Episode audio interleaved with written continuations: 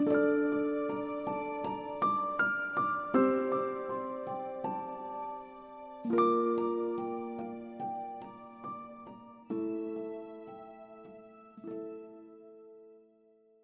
9 کوه. روز از کوه بالا رفت. درخت های در هم فشرده و تحت سنگ هایی که از کوه بیرون زده بودند مجبورش می‌کردن گاهی زیگزاگ بره و راهش رو عوض کنه. بعد از یک ساعت کوه پیمایی بالاخره رسید به قله ناهموار کوه. چمن و گل از همه جای خاک جوونه زده بودن ولی درخت اون بالا نبود و روز می‌تونست از شر و میوای کاج در امان باشه. خاک خلش رو تکوند و خیلی با احتیاط از تخت سنگی بالا رفت. اونجا بالاترین نقطه کوه بود. ربات آروم سرش رو چرخوند و دید همه طرفش رو اقیانوس گرفته.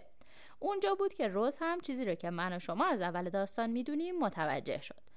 اون فهمید توی یه جزیره است روز نگاهی به پایین انداخت و جزیره رو وارسی کرد جزیره از سمت سواحل شنی جنوبی وسیعتر سرسبزتر و مرتفعتر می‌شد تا اینکه آخر سر به کوهپایه صخره‌ای می رسید.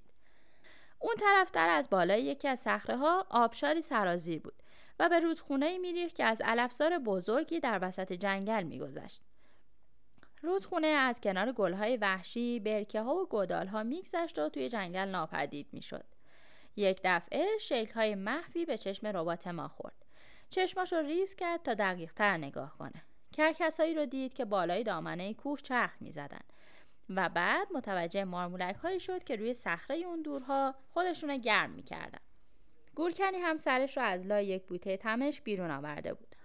گوزنی توی آب چشمه ای راه می‌رفت. یک دسته گنجش هم بالای درختها چرخ می‌زدن. جزیره پر از زندگی بود. حالا هم یک زندگی جدید به اون اضافه شده بود. یک زندگی عجیب. یک زندگی مصنوعی.